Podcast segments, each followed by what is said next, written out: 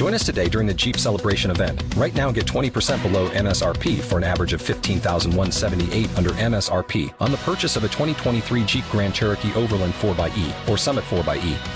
Not compatible with lease offers or with any other consumer incentive offers. 15,178 average based on 20% below average MSRP from all 2023 Grand Cherokee Overland 4xE and Summit 4xE models in dealer stock. Residency restrictions apply. Take retail delivery from dealer stock by 4 1. Jeep is a registered trademark.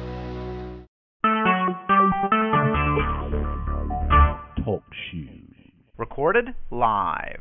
All right, how you doing, everybody? Casey Ryan here again for a special bonus episode of the Cutting Room Floor, a uh, little podcast that I started to showcase any entertainers and creator types from all walks. I like to say, if you've got a story to tell or a project to sell, then I want to hear from you.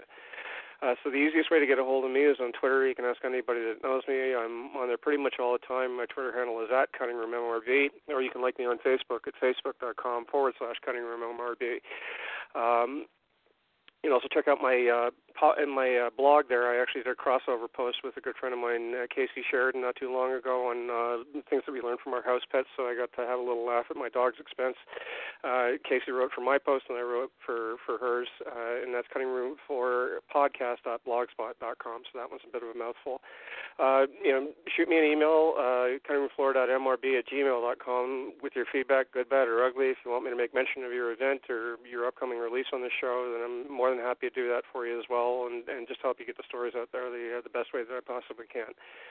Um, so earlier on today, I, I had a couple of really cool conversations uh, in the the main show that I normally do from from two to three uh, over on the Mix Radio Network, uh, where my friend Voice Nagoka stopped by and we were playing some of his tracks because he's got an album that's going to be coming out, and I was kind of teasing him a little bit because it's one album that he's been working on for five years, but uh, he's going to make it worth it to his fans because there's a, like 45 songs on this thing, so uh, it's a big, big little, know, big, big tome of uh, of material material that he's going to be coming out with, so I can just imagine what this is going to look like.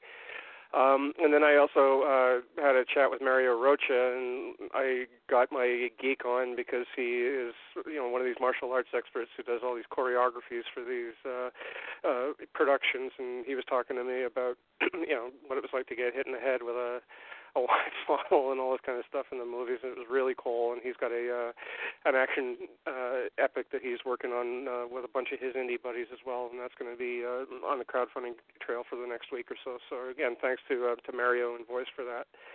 Um, so I got a couple of friends lined up for the uh, the bonus show here. Uh, Rose Mendonca is here in the first half, and and uh, hopefully Ethan Dettenmeyer is going to be uh, able to stop by to plug a, uh, a charity project that he's working on because he gets involved in a lot of them this time of year.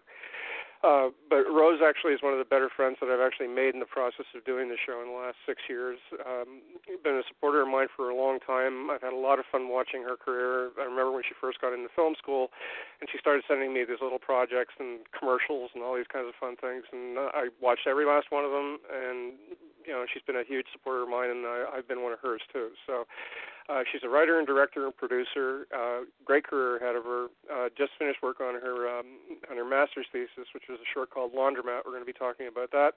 A uh, nice little slice of film noir there for you. Uh, member of my Repeat Offenders Club, and, and again one of my uh, most loyal supporters in France. So, uh, without further ado, the cutting room floor proudly welcomes back Rose Mendonca. Rose, how are you? Hi, Casey. I'm doing great. Thanks for that introduction. Uh, yeah, I was just going to ask. It's been a while. It's been a while since I spoke with you. Uh, did I get all of your bio information right, or was that close enough? Uh, you sure did. Thank you. Okay, great, great. Uh, so uh, you, you did let me get a, uh, a sneak peek at, at Laundromat, right? Uh, great little piece of film noir that you had there. Very, very authentic looking. I thought. Uh, what can you tell us about that? Uh, well, Laundromat is a, a a film that came from a script that I started working on in my fundamentals of screenwriting class um, when I was still in film school. This was back in 2012 uh, that I actually started working on it. Um, so to be able to finally make the film in in 2015, it was quite a journey for me. Um, and it came from growing up watching uh, classic films and classic TV shows like um, Alfred Hitchcock Pre- Presents and uh, The Twilight Zone. I loved watching that stuff when I was a kid. I probably shouldn't have been, but I I loved it. and uh, and I just remembered that, and that's that's where the script came from. I just wanted to um, write something that was film noir, but make it a neo noir so that I could incorporate modern elements into it, and then um, just put it into a setting that you wouldn't expect. So I I ended up doing a lot of writing at the laundromat, and uh, and it just kind of came together that way. I thought, well, what if I put a neo noir film um, in a laundromat? What would that look like? And then I took these characters and sort of molded the the story about Annie. She's a she's a widow, and her husband was killed, and uh, you know there's no the the police can't find the murderer. And in traditional film noir, um, you know, the woman is the damsel in distress, and the and the detective comes in to rescue her. But in my film, I wanted to make it a twist where she sort of she solves her own case and and makes her finds her own way to get through that. So it kind of changes it up a bit. Yeah, and uh, I mean, it was a typical, like you said, there was a plot twist in there, and you don't really, you, you kept enough hidden, but you know that that I, I it wasn't a dead giveaway for me, which I which I thought was kind of cool. You know, you, there's there's lots of stories like that where you know, is this friend really a friend kind of thing, but but uh, you had an interesting slant on it. Yeah, and and uh, and I made it so that it's not 100% sure who is the the killer or who is not. Like everything is sort of implied, so you can draw your own your own conclusions from it. Um, I really wanted to make it a a mystery that that you would, as the audience member, be doing the detective work and see if you could stay one step ahead. So it was a lot of fun uh, for me, especially when we were making the film. It was like seeing my dreams come to life, literally, because I had a lot of dreams about these characters, and they were sort of haunting me until I got the project finished. so um, to see it happen I, I think I was like a giddy nine year old again the day that we did both the uh the murder scene and the the interrogation scene in the same day and I thought it was fantastic. No, I, I, I've said this about your work many times before. You know, both offline and when you're on here. But every single one of the projects that you've sent me that I got a chance to watch was better than the last one, and, and this was just a. It seemed like a, a you know a great big step, and I, I you know I was proud for you when I saw that. I said you know this is not the the same filmmaker that I saw three or four years ago. Thank you so much, Casey. That means a lot. Yeah, I, I've just been. uh you know, getting getting my hands on as many uh, film sets as I can, learning as much as I can, and working with some of the the greatest people, you know, creative minds and really intelligent people. And um, I, I've been very fortunate to work with the same group of filmmakers um, within the last few years that, that we have a solid thing going and we can trust each other and we can communicate. And it's it's very important to have that. And if you don't have it, your your film project is going to suffer if you can't uh, trust the people you're you're working with, or you have communication breakdowns.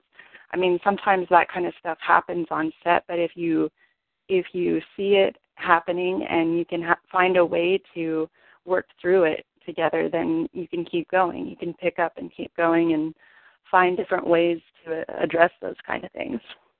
Uh, now, this was an important step for you in the sense that that this really was, uh, you know, the film that for lack of a better word, I mean, it, it, it helped you graduate, right? This was your your master's thesis or your uh, your senior thesis, right? Yes, that's correct. So it was really really huge, um, not only for me but also for the uh, for the other um, graduates in my class. And there there was only a handful of us. Uh, you know, like five or six people make it at the end. You know, when we're commenting on, you know, how when you start out, um, at at my school we're a small school anyway but we start out with maybe like 30 people and by the end of it it's whittled down to maybe five or six people and so by the time by the time you make it to the end you know you're just you're really solid with each other and you get to know each other pretty well and and kind of root each other on to say you know hey we we made it to this point now, uh, in terms of the actors, I mean, you had two of them that did really good jobs in there. The, the third one is sort of a marginal character by your own admission, right? But but um, how did you decide on your two leads in that? Um, Well, mainly the the villain character. I named him Dr. Rod Sterling um, after well, the the Twilight Zone um, host Rod Serling is without a T, so I put a T in the name so I can still you know make a nod to the Twilight Zone without taking the actual name. And uh, and I got some uh, some just amazing actors for that. Um, for the villain, um, Erik Bjorn Sundquist, he just had such a unique uh, take on the character, and I thought he was the ultimate villain. Um, you know, he just really embodied the character and and put his own twist on his mannerisms and everything, and I thought it was great. And then, of course, my uh, lead actor, Janessa Olson, um, playing the widow Annie, um, she just she she just really took on that role and took it seriously without over dramatizing it. So mainly it was those two actors and we did everything we could to work around schedules and do what we had to do to get them in there. Well, no, and I would agree that she she didn't overcamp it, but I mean there was just enough of that. I mean, it, it, it was a suspense piece that's supposed to be set in the 50s, right? So you're going to have one of those those blood curdling screams. It wouldn't be complete if you didn't have one of those, right? Right. Yeah, to a certain extent, but uh, but I I was uh, careful, and and we we all felt that way that um, you know we didn't want to make it to the point where it was comedic. and there were some some things that were definitely difficult to film. Uh, like there's a death scene where we were in we were in the laundromat and the laundromat that we had it was great it was in this um little town on the other side of berkeley california called albany california and the only albany i'd ever heard of was in new york so it was kind right. of surprising so this little laundromat that we were in it was carpeted so we had to lay down like these big sheets of plastic so that the fake blood didn't get on the the carpet there. so it was like this big sort of thing and we could only do one take. So it was like very intense moment. And uh and someone, I forget who it was, sort of recorded me.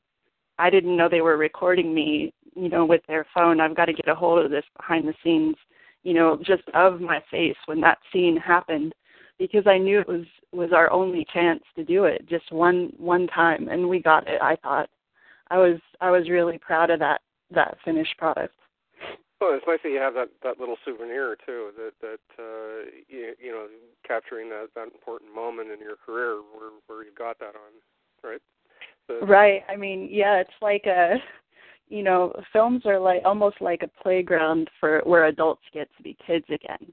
It's like where you get to be in the castle and you you make your own castle. I was thinking about that a lot. And and so me and uh my cinematographer nathan Dan, we were we had like this sheet of plastic all on the floor but we also had it on the equipment because we didn't know you know how crazy this fake blood would be flying everywhere. Who knows so we had it on the camera and and we were like huddled together under this sheet of plastic and we were like a couple of kids, you know, ready to see the show happen. You know, it was great. So uh, I I know that you you know, you let me and a few other you know people that, that you know a little bit better actually see it. But but what ultimately is the plan on this, Rose, to to put it out there for other people to be able to see? I think you mentioned that you were uh, in the preliminary stages of sending it out to a couple of festivals or something like that, right? Yes, um, yes. As soon as I'm I'm able to work on it a little bit more, because what I'd like to do is make a nice um, a nice DVD set, or you know probably like DVD and Blu-ray, to have maybe two discs, one for um, the film, and then I have uh, a couple different versions because what ended up happening was was not long after the premiere. Um, a friend of mine who was a former professor also he's he's still a professor at the art institute his name's steve mahalo but he's also an artist um, and teaches typography and art history. He really liked laundromat so he asked me if he could have a copy of the film to put an experimental um, soundtrack on of his own and have it be part of his art show that ran for for an entire month um, in September. So at the end of September, it was the last day of the art show, and um, we showed experimental soundtrack version, like an art house version of the film, and I thought that was a lot of fun. So I want to I want to make special features where other people can see those versions too, and um, and just a ton of stuff that you don't see in the film but is there. Like um, when we worked with Brooklyn Overton, our practical effects artist, um, to try different ways of doing the death scene and working with the fake blood. That was uh, the first time I'd had that experience of working with that kind of thing. So I wanted to pull somebody in who, um, who you know, that's their main thing and what they do. So we have test footage for that, and I want to put that on there, and um, you know, maybe some other uh, sort of bonus features that I'd like to add. So once I have a little package put together, then we can start going out to film festivals, and um, I think it'll be a blast. No, I, I got to ask you this. I'm, I'm going to go fanboy on you because, like like a lot of people, I grew up watching this guy's stuff. But I, I saw that you had the opportunity to to meet Stephen Tobolowsky as, as a result of something else that you were doing recently. Uh, I was yeah, yes, uh-huh. on, on, on on how to do that, uh, on on how you got uh, that opportunity. Uh, well, recently, in fact, it was just um, just on Friday night slash Saturday morning because I got home at about three in the morning on on Saturday after we had wrapped. Um, it was a feature length uh, independent film that it was right after I I did the portfolio show. Um, you know, right after uh, the final finals week and doing portfolio show, and, and it was the last of film school.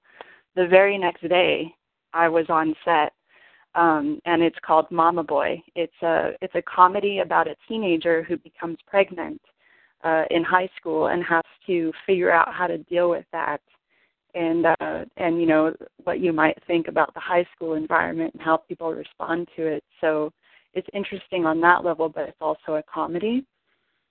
So I was called in to be a second second assistant director, uh, where you have you know you have the director and then the first assistant director then you have the second assistant, and I was the second second.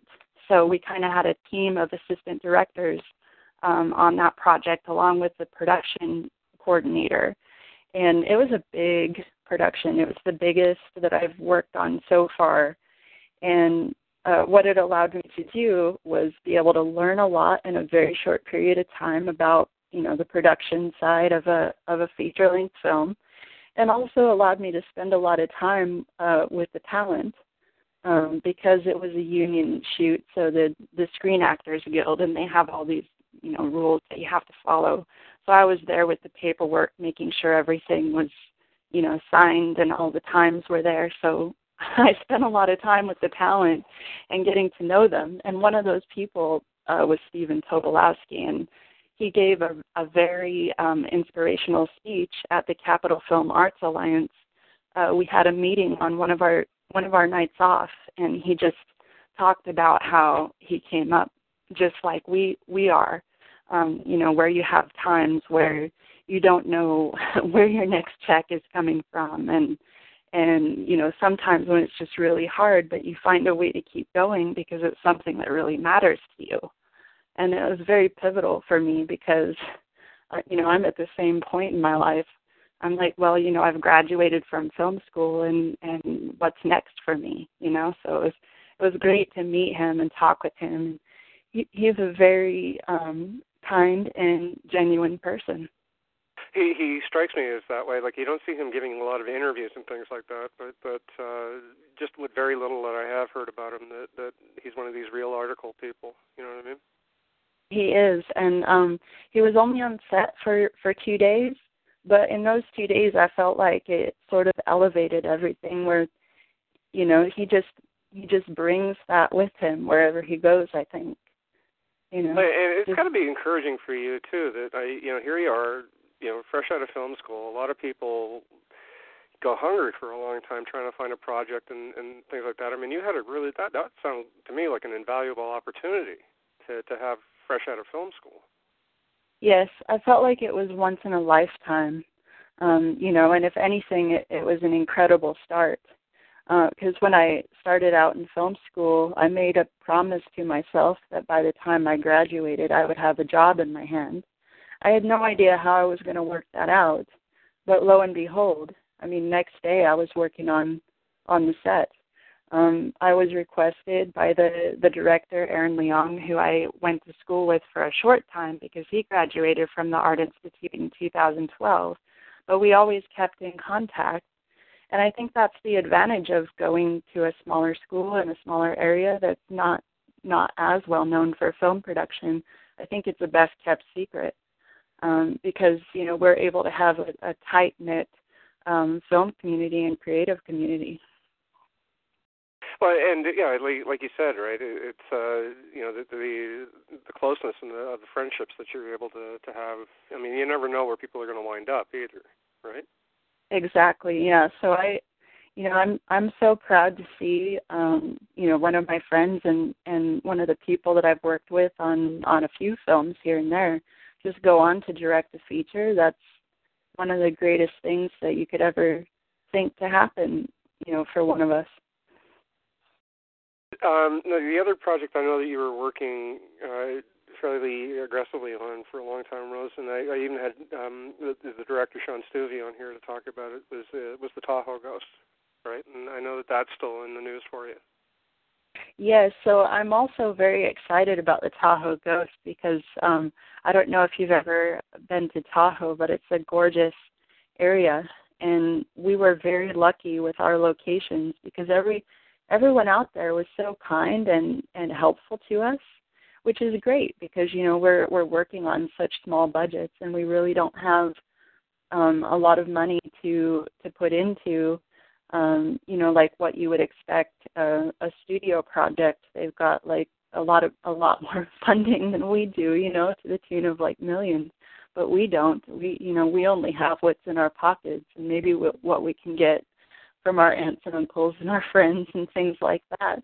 So for us to be able to do something like the Tahoe Ghost, where we're filming in one of the most beautiful spots, and um, we ended up out on an old decommissioned highway that is now uh, privately owned, and it's gorgeous. Nobody goes out there. We were able to film there with no uh, traffic, and um, it's pretty much unheard of to get an, something like that. And how, how far away is the Tahoe area from from where you're based? Um, from from where we are, uh, roughly 80 miles or so. Okay, so it's a good hike, right? Mhm. Yeah. And uh, where are you at with uh, with that film now? I mean, uh, you know, has that been released yet, or? Um... We had our premiere on the same same night, which was incredible. Both Laundromat and the Tahoe Ghost, you know, sort of playing in the in the same premiere to have a, a film that I uh, wrote, directed, and produced, and then have another film that I produced and a good friend of mine directing. So it was kind of like, wow, you know, that's something you don't see every day. and uh, so it's in post production now. I think one of the biggest things for the Tahoe Ghost was uh, for Sean to be able to have the the post production audio worked on by Skywalker Sound, and um, that opportunity came up for him because he knew someone who knew someone, so was able to get the film worked on, you know, and so I mean that's you can't get better post production sound quality than Skywalker. It was no, I mean, yeah, that, that, that's that, that's a name that that uh, you know that any you know movie fanboy would, would recognize, right? There's absolutely. You know, that doesn't matter how minor the opportunity when when you hear that one word, people come running. oh, I know. It's it's unreal. So he um he was able to go to Skywalker Ranch and see their post production sound facilities and I can't even imagine you know what it was like for him. You'll have to have him on again and talk about it.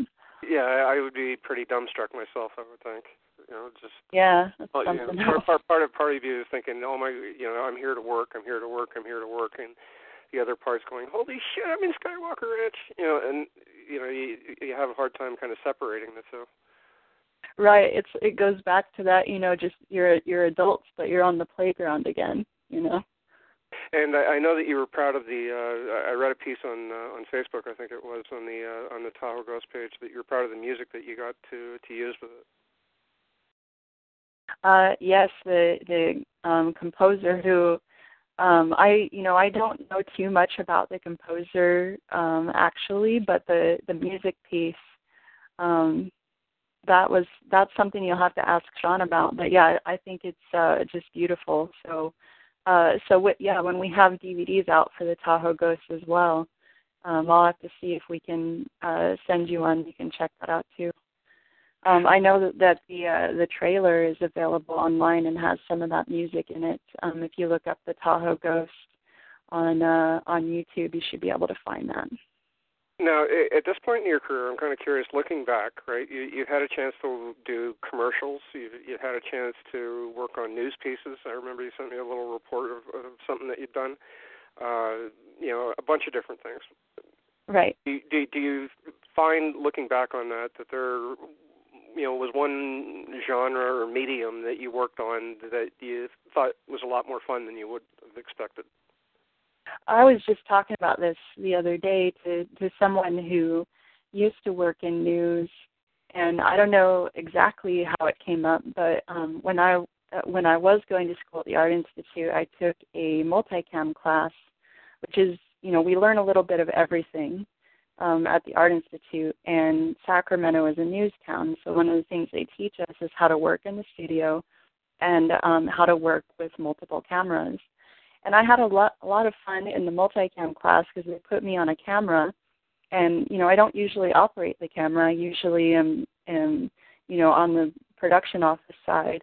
So to be able to have fun with the camera at these events, uh, one of the things we did, and this is appropriate because we're not sober to talk about, it was uh, it was an Addams Family musical uh, done by a local theater group out of Roseville, and uh, and that's a town sort of uh, north of Sacramento, just a, uh, well not north but like east of Sacramento, and it was small but it was a great production, and uh, I was on one of the the cameras for that, and I just had a great time with it. It was a lot of fun.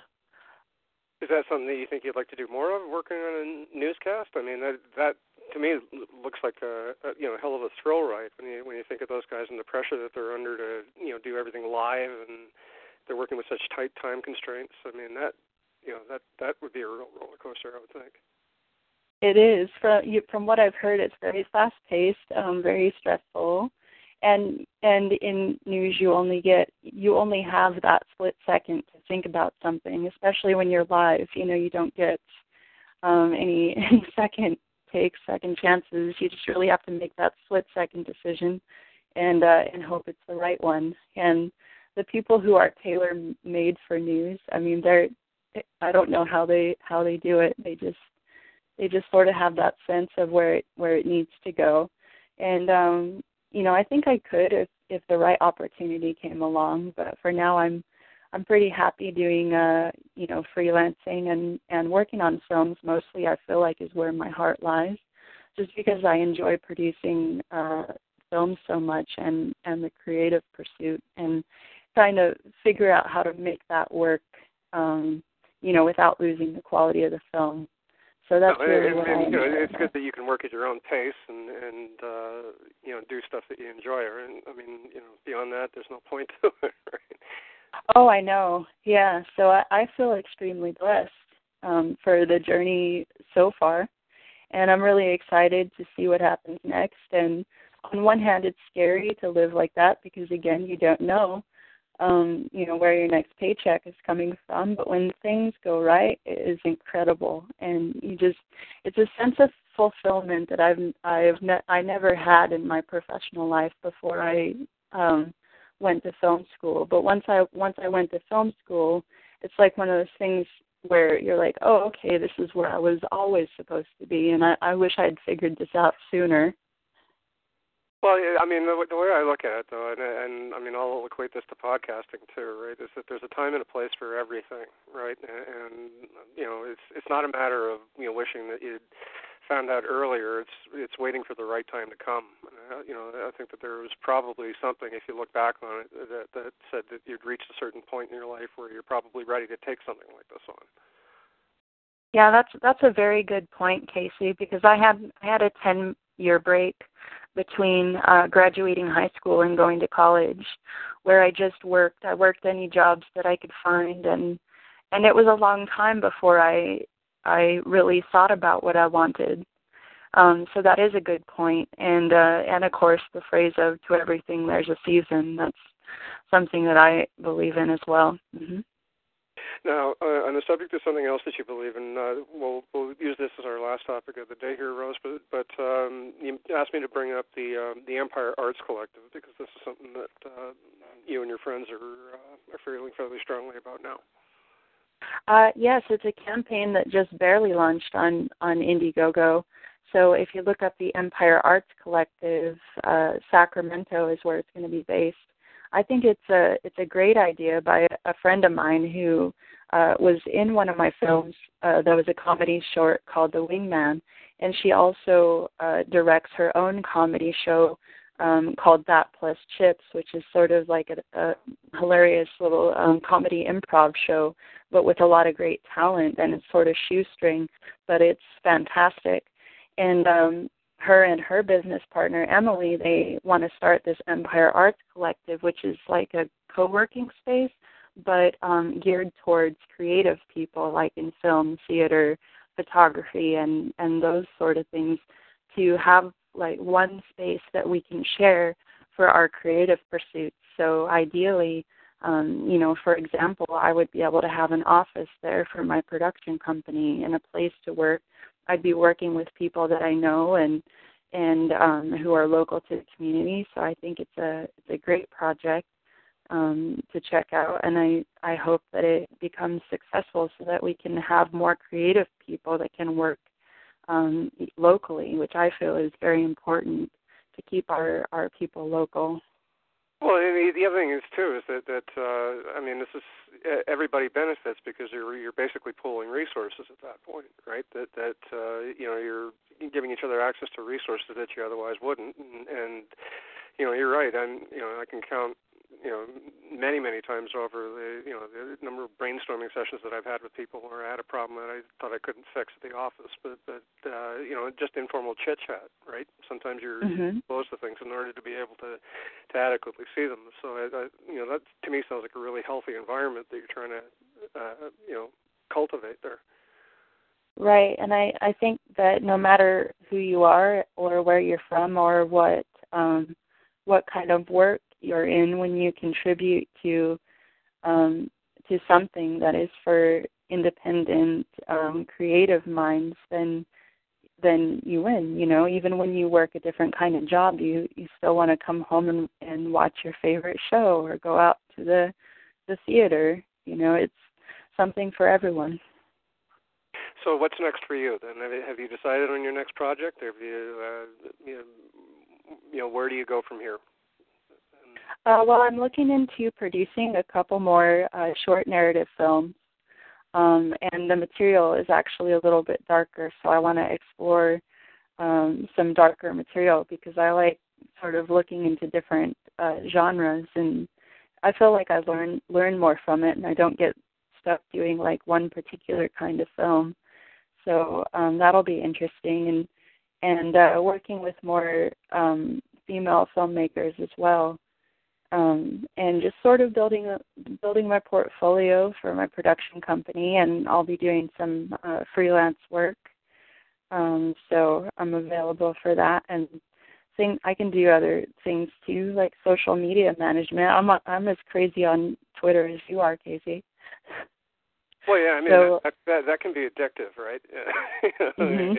you realize how many how many connections that you make, and and some of the lasting friendships that you make too, right? And, and uh, that that I'll agree to that.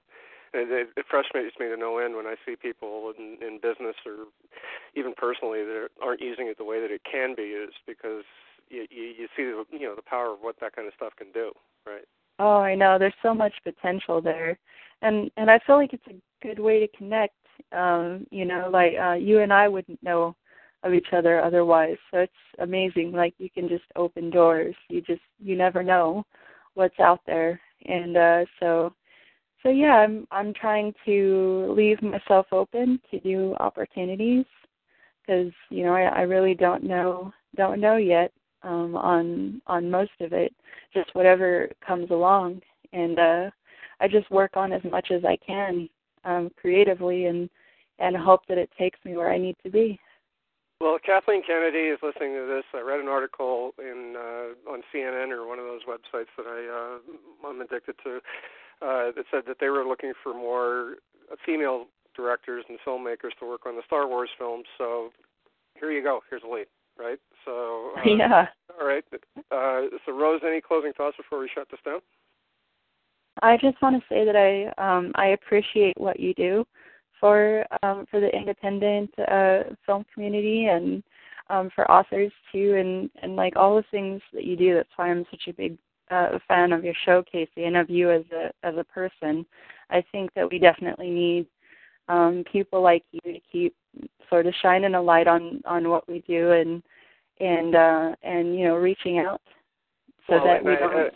Hey, uh, yeah. first of all, thank you very much for the compliment, and, and I'll also say that I wouldn't invest as much effort as I did if it wasn't so much damn fun. I mean, I I, oh, of course. I, I know I know that for me, you know, a guy who spent his summers buried in the basement watching movies all the time, you know, being able to to get up on a Sunday morning knowing that I'm going to be talking to people that are actually making the things. I mean, this is this is a lot of fun for me.